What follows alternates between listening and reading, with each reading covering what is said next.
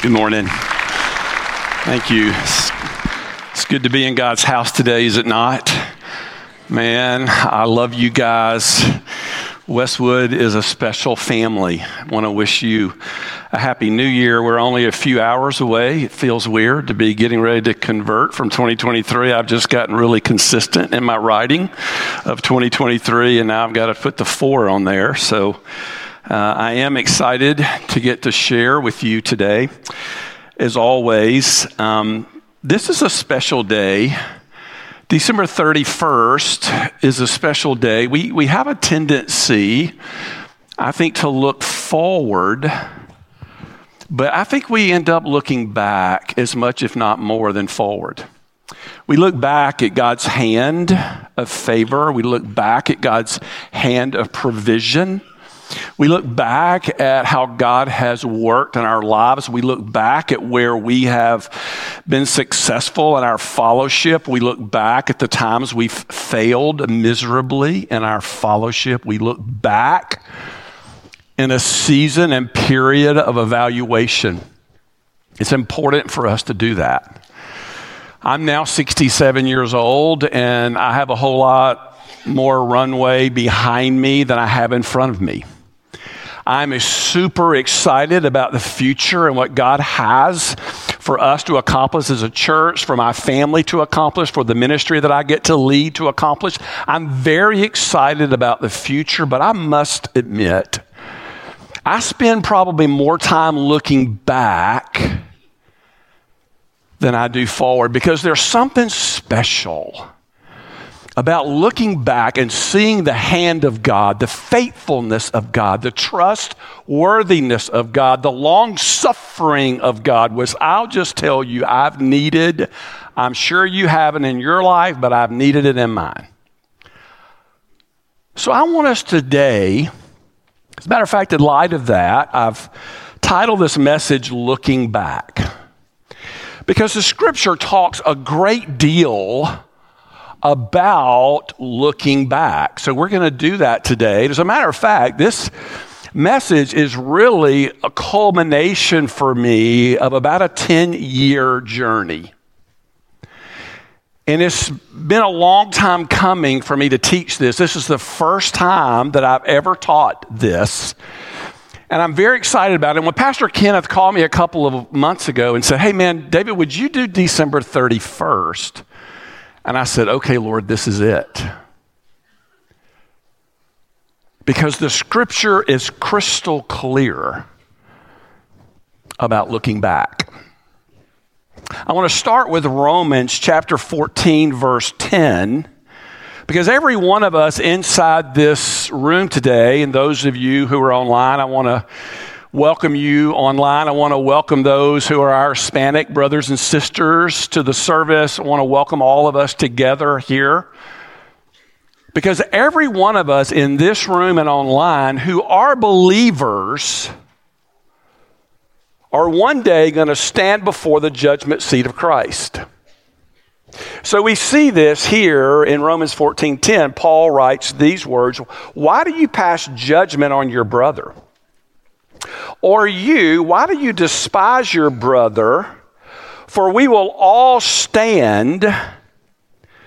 Paul chooses his words carefully here.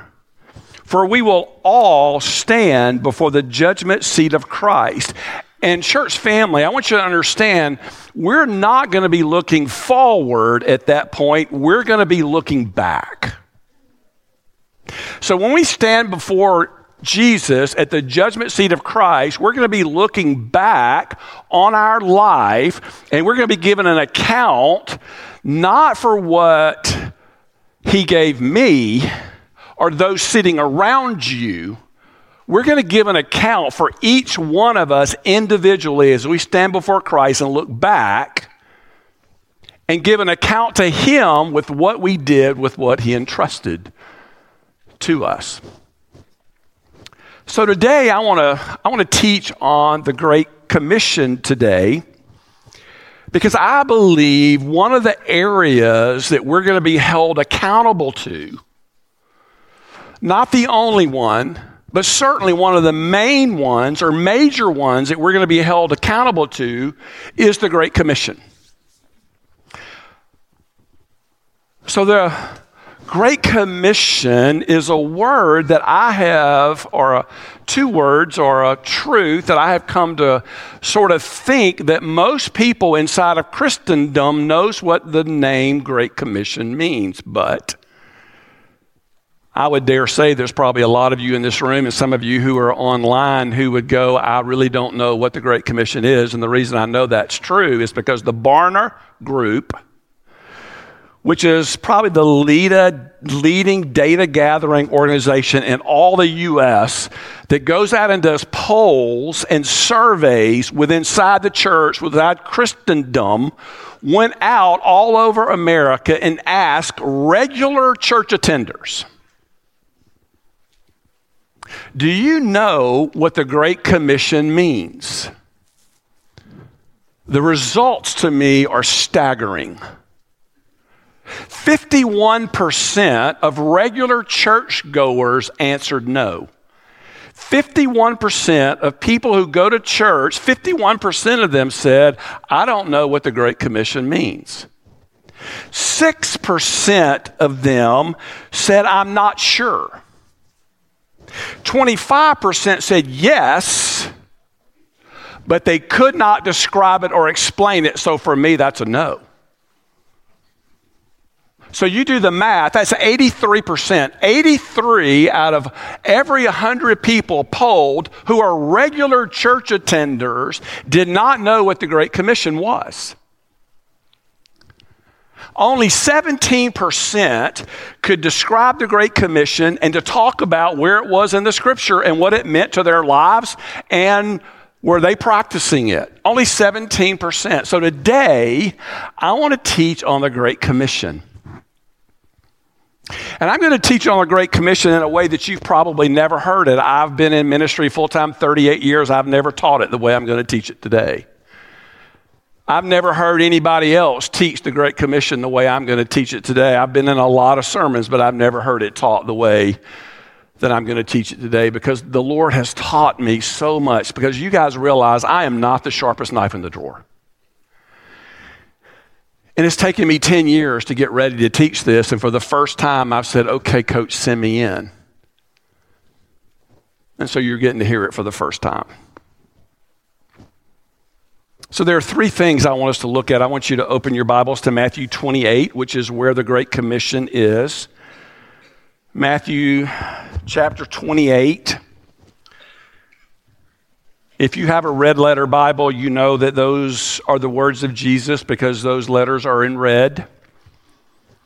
One of the things that you might not know is theologians say that the Great Commission was probably spoken around five days before Jesus' ascension. If last words matter, and they do, then these are some of Jesus' last words.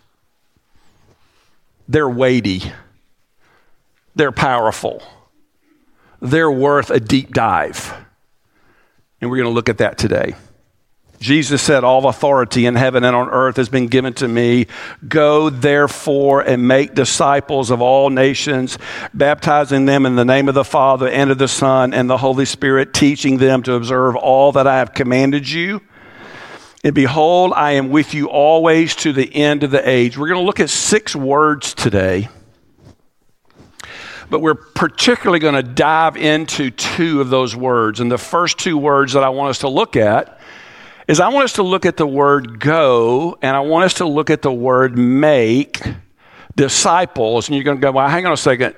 Make disciples, not one word, two. In the Greek, they're inseparable. So you can't just look at the word make and disciple. In the Greek, make disciple is like one word.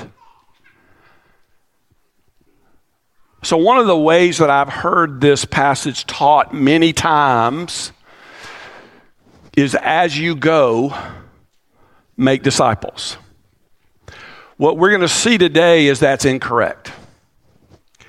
What we're going to see today from a grammatical standpoint is you can't say as you go connected to the Great Commission because grammatically it just doesn't work.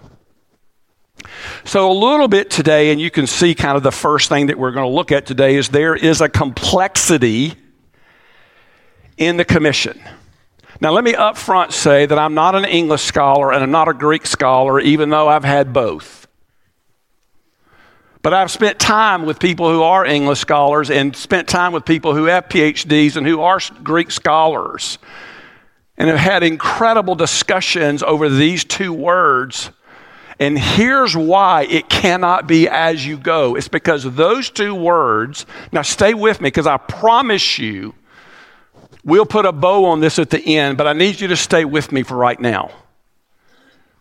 These two words are both verbs. The main verb, make disciples, and the word go are both in the aorist active imperative.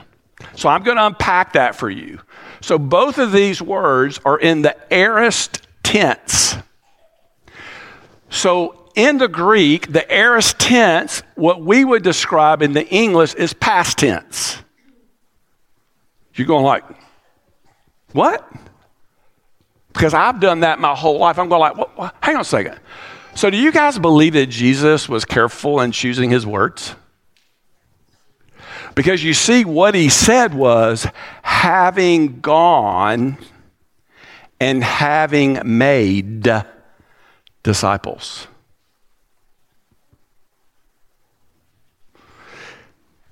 Jesus is saying, You're going to be judged when you stand before me on you having gone in having made disciples. It cannot be as you go. It cannot be a present participle. It just can't. The grammar doesn't allow that. And not only that, the word nations in the Greek is the word ethnos. The word ethnos in the Greek means a tribe, a nation, a people group.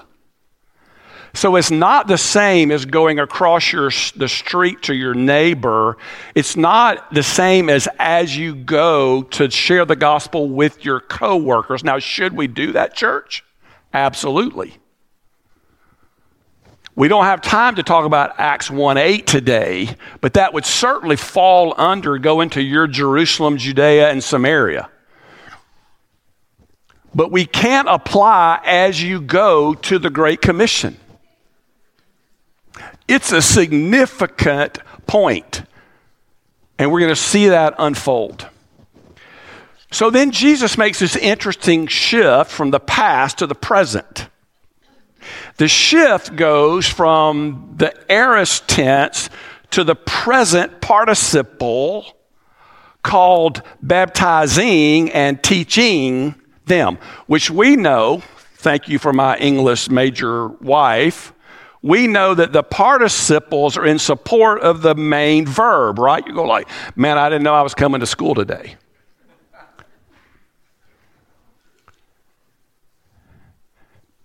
Since when did we come to the place in the church that we thought we should take the most shallow route? When there's so much. And one of the things I'm so thankful about our pastor is he dives deep, he teaches us. This is huge because Jesus says once you've made those disciples, then what does a present participle do? It's an ongoing action, right? So the ongoing action is once those disciples have been made, then you're baptized them and you're teaching them. That's what we're to do as the church. That's what we do, right? At Westwood. We're baptizing and we're teaching them. And then I love this word, lo.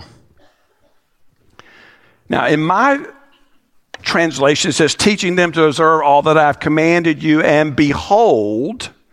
Now, your version there may say, and lo, I am with you always to the end of the age. Let me just tell you something words matter. Would you guys agree with me in that? If you don't think so, misuse it. If you don't think so, speak harshly. If you don't think so, lie. This word lo is a significant word that Jesus puts here. And the cool thing about this word, they used it as a literary term in first century. So when you go back to the first century and you look at this as a literary term, what it meant was, as important as what I just said is, and let me just tell you, there's a lot of meat, isn't it, to what we just talked about. We're not done talking about it yet. You're going, great.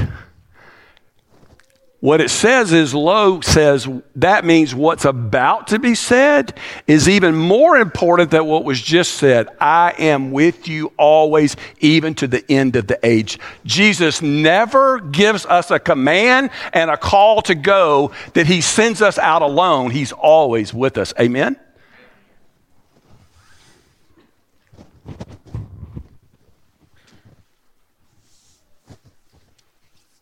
What a powerful truth. So, not only is it aorist in the past tense, having gone and having made disciples, it is also active and imperative. I was talking to my friend who's the PhD in New Testament and Greek two weeks ago, and I had come to the conclusion in my study that was aorist imperative. He got to his office because he was actually just like challenged and dove into the Greek, and he calls me back and goes, Hey, David, it's not just active imperative, it's, it's actually aorist active and imperative. Which leads me to the second point that I want to speak on as it relates to the Great Commission, and there is a command there is a command in the commission. So, what does this word active mean? It means engaging or ready to engage. So, when Jesus looks back, he's going like, hang on a second, you were active in your having gone, or you were at least ready to engage in having gone, or you were at least ready to engage in making disciples. You were active. It was on the frontal lobe of your brain. It was in your prayer. It was in your thought processes. It was a part of your kingdom vision to having gone and having made disciples. But this word imperative is the word that's so challenging and so convicting to me because this word literally means giving an authoritative command. So I want you to understand this is not the great suggestion.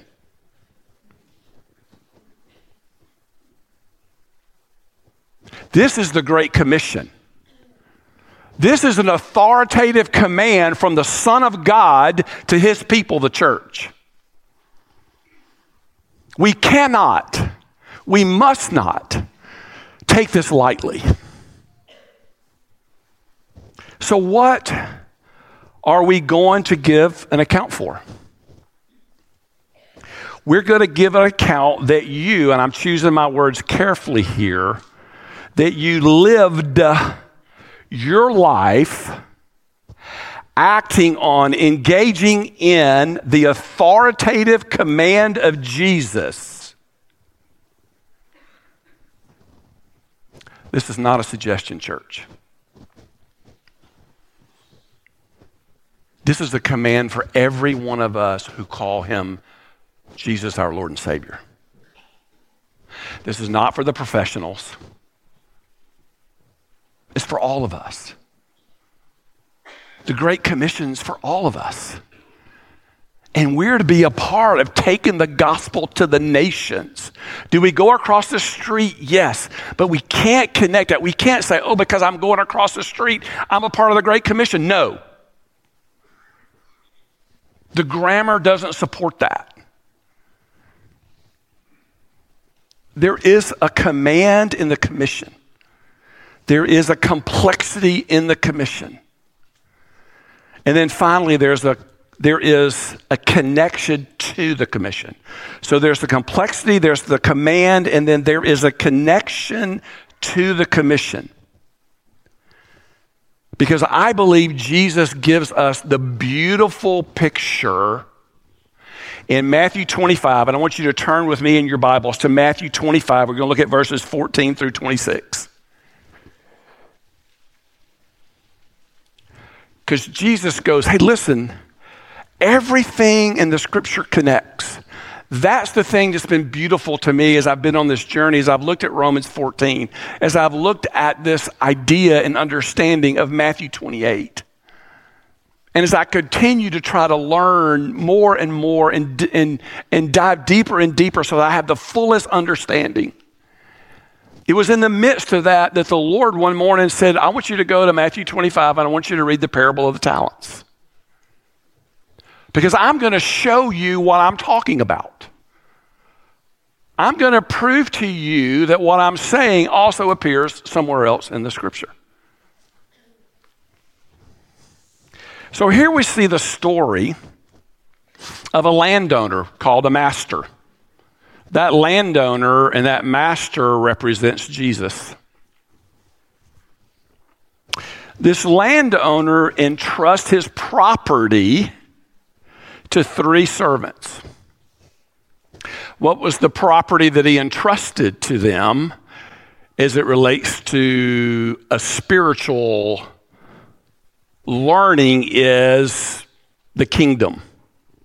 What is the master Jesus entrusted to us? He's entrusted the kingdom. What is he entrusted to us? He's entrusted to us the gospel. He's entrusted those things to us as his followers, as his church. And then who are the three servants? Now, if you do a deep dive there, many theologians would say that's the Jews in the tribulation, and I would agree with that. But most theologians are also saying that you can apply that to us. It applies to us as followers of Jesus. So here's the master who has entrusted his property, his prized possession. What is Jesus' prized possession? What did Jesus talk more about on this planet than anything? The kingdom. He's entrusted to us the kingdom of God. To all of us who are followers of His, He's entrusted it to us. And so the story goes like this.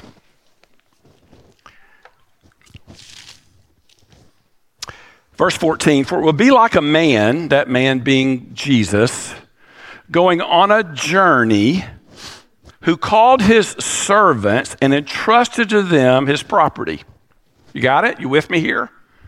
Jesus called his followers, entrusted the kingdom to them. To one, he gave five talents, to another, two, to another, one, to each, and I love this, to each according to his ability. Have any of you ever felt sort of slighted about the gifts and abilities? You know, one of the things I wish I could do is sing. I mean, I stand over there, and Pipe would tell you, man, I was making a joyful noise unto the Lord over there. And he didn't do much better, brother, just to let you know. But by the time it got to the ears of the Lord, it was like a sweet aroma to the nostrils of God. Praise God for the Holy Spirit of God. I've always been jealous of those guys who can preach and sing.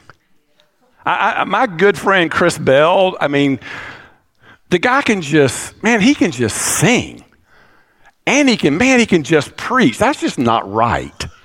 I mean, have y'all noticed that? I mean, isn't it interesting what Satan does to us? He wants us to minimize the gifts that we've been given and to look and want somebody else's gift. When the truth of the matter is, the Lord wants us to use the gifts He's given us. Each according to his ability. Then he went away. Where did Jesus go? He ascended, right? We know at Acts 1 8, he ascended. Do we know that he's coming again? Yes. Then he went away. He who had received the five talents, and I love this, went at once. Aorist active. He went at once and traded with them, and he made five talents more. So also he who had the two talents made two talents more. But he who had received the one talent went and dug in the ground and hid his master's money. Three different people given the same thing two treated one way and one treated it a very different way. Now, let me just say if you write in your Bible or you highlight on your phone or whatever it is you do to call to your attention, verse 19, you need to do that. Underline it, box it. I mean, mine's actually a box in my Bible. Because verse 19 is the vortex of what I've been talking about. Now, after a long time, the master of those servants came and settled accounts with them. Make no mistake, church family, there will be a reckoning. There will be an accounting. And what did this master do with his three servants? Did he look forward? No. He looked back. He looked back and asked the question, What is it that you did with what I entrusted to you? And he who had received the five talents came forward, bringing five more talents, saying, Master, you delivered to me five talents. Here I, pay attention, have made five talents more. Look at verse 21. I love verse 21. Every believer in this room and online are longing to hear these words. Well done, good and faithful servant. You've been faithful over a little. I will set you over much. Enter into the joy of your master. Who does not want to enter into the joy of the Lord? All of us want to enter into the joy of the Lord. Jesus has just communicated how we do that. And then in verse 22, he says, And he also, who had the two talents, came forward, saying, Master, you delivered to me two talents. Here I have made two talents more. His master said to him, Pay attention, church. Look carefully at the wording. Well done, good and faithful servant. You have been faithful over a little. I will set you over much. Enter into the joy of your master. Church, what's the difference in verse 21 and verse 23? Church, what's the difference? Not a rhetorical question. What's the difference in verse 21 and verse 23? Not a word difference.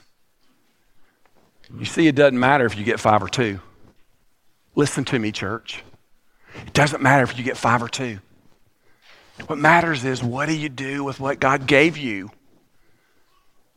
What did He entrust to you? You're not responsible for what He gave me, and I'm not responsible for what He gave you. Yes, some He gave five, and man, I, you know, I'm the guy who might have gotten one. And I sometimes have to be careful about being jealous. But the truth of the matter is, I'm only responsible for what He's entrusted to me. When I stand before Him, you're not going to be standing there. When you're standing before Him, I'm not going to be standing there. We're going to be standing there together before Jesus, giving an account to our two or our five. He also who had received the one talent came forward, saying, Master, I knew you had been a hard man, reaping where you did not sow, and gathering where you had scattered no seed. So I was afraid, and I went and hid your talent in the ground. Here you have what is yours. But his master answered him, You wicked. My Bible says slothful. Yours may say lazy. You're wicked and lazy servant. You see, all three of these were entrusted to the kingdom. All three of these were entrusted to the gospel. Two used their talents, one did not. So the question of the day is which one of the three are you?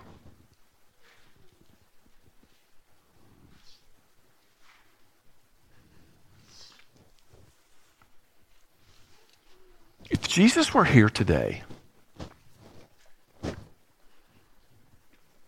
and you stood before him today, And he asked you today, what did you do with what I entrusted to you? Were you faithful in having gone? And were you faithful in having made disciples?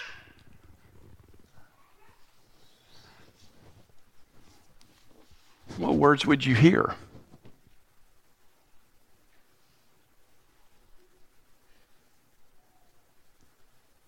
Proverbial pin drop. If we were to take this day, December 31st, 2023, and we could look back over the last 12 months in light of having gone and having made disciples, would we hear, Well done, good and faithful servant? Or would we hear, You lazy, slothful servant? What have you done to advance my namesake among the nations? I have great news for us today. You ready for great news now? We need something after the proverbial pin drop, right? In about 12 hours, the time's going to click and tomorrow is going to become January 1. I'm so thankful that we serve a Lord that forgives us.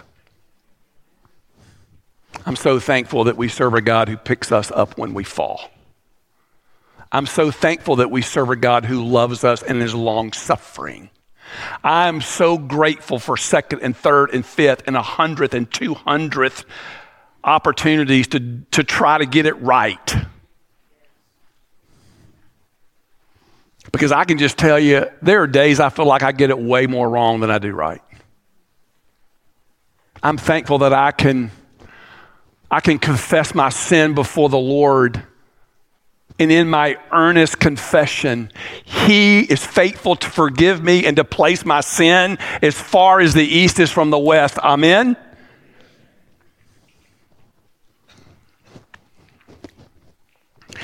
This is what I don't want for us. I don't want this for my life, and I don't want this for your life. I don't want to be in this room one year from today on December 31st, 2024, with regrets. I want us to come out of here today as a church family with the attitude that we're going to charge the gates of hell with a water pistol. That we're going to get after getting the gospel to the ends of the earth. Now, you might be going practically, David, how do we do that? How, how can I live a life in 2024 that can be said of me that you have gone and have made disciples? Well, let me tell you the first thing you can do is pray. Pray for the nations. Earnestly pray for the nations. Pray for your brothers and sisters who are in harm's way all over the world. We've had 232 church planters killed in Afghanistan alone since the takeover. Church family, this is not a game. People are putting their lives on the line for the gospel. They're asking us to intercede and pull alongside them. You want to be someone who's carrying out the Great Commission? Pray. Give financially to people who are making a difference in the kingdom. I'm so thankful to be a part of a church that's about sending missionaries who are going, who are short term and midterm and long term. One of the ways that you can go and make disciples is to actually go. The first step for you in going ought to be get your passport. Get your passport and be ready. Have your hands open. Have your yes on the table that says, Lord, my yes is on the table and I'm willing to go anywhere you send me to do anything you have me to do. That's how you have gone and have made disciples. So give and go and tell and pray. Live this life filled with a kingdom vision to see the Great Commission fulfilled. Maybe not in my lifetime, But for some of you in this room who are younger than I am, the, the generation before mine, wouldn't it be a glorious day to see the Great Commission fulfilled in your lifetime?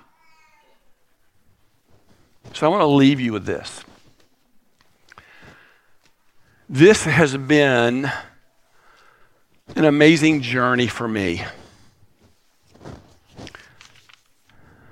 Thank you for allowing me to share it with you today.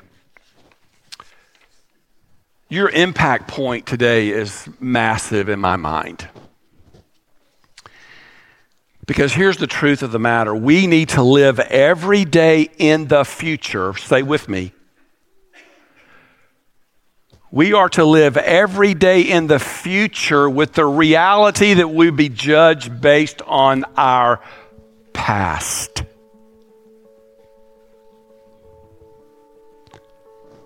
When 2024 is over, we will be judged on what we did in 2024, not on 2025. The truth of the matter is, we need to live our life. Y'all, the great news is as long as we have breath in our lungs, we can make a difference. We can answer what Jesus says if you love me, keep my commandments we are going to be judged on having gone and having made disciples. Let's start that the moment we walk out of this room saying, I am going to concentrate on the Great Commission because when I stand before my Lord and Savior Jesus Christ, I want to hear the words, Well done, good and faithful servant.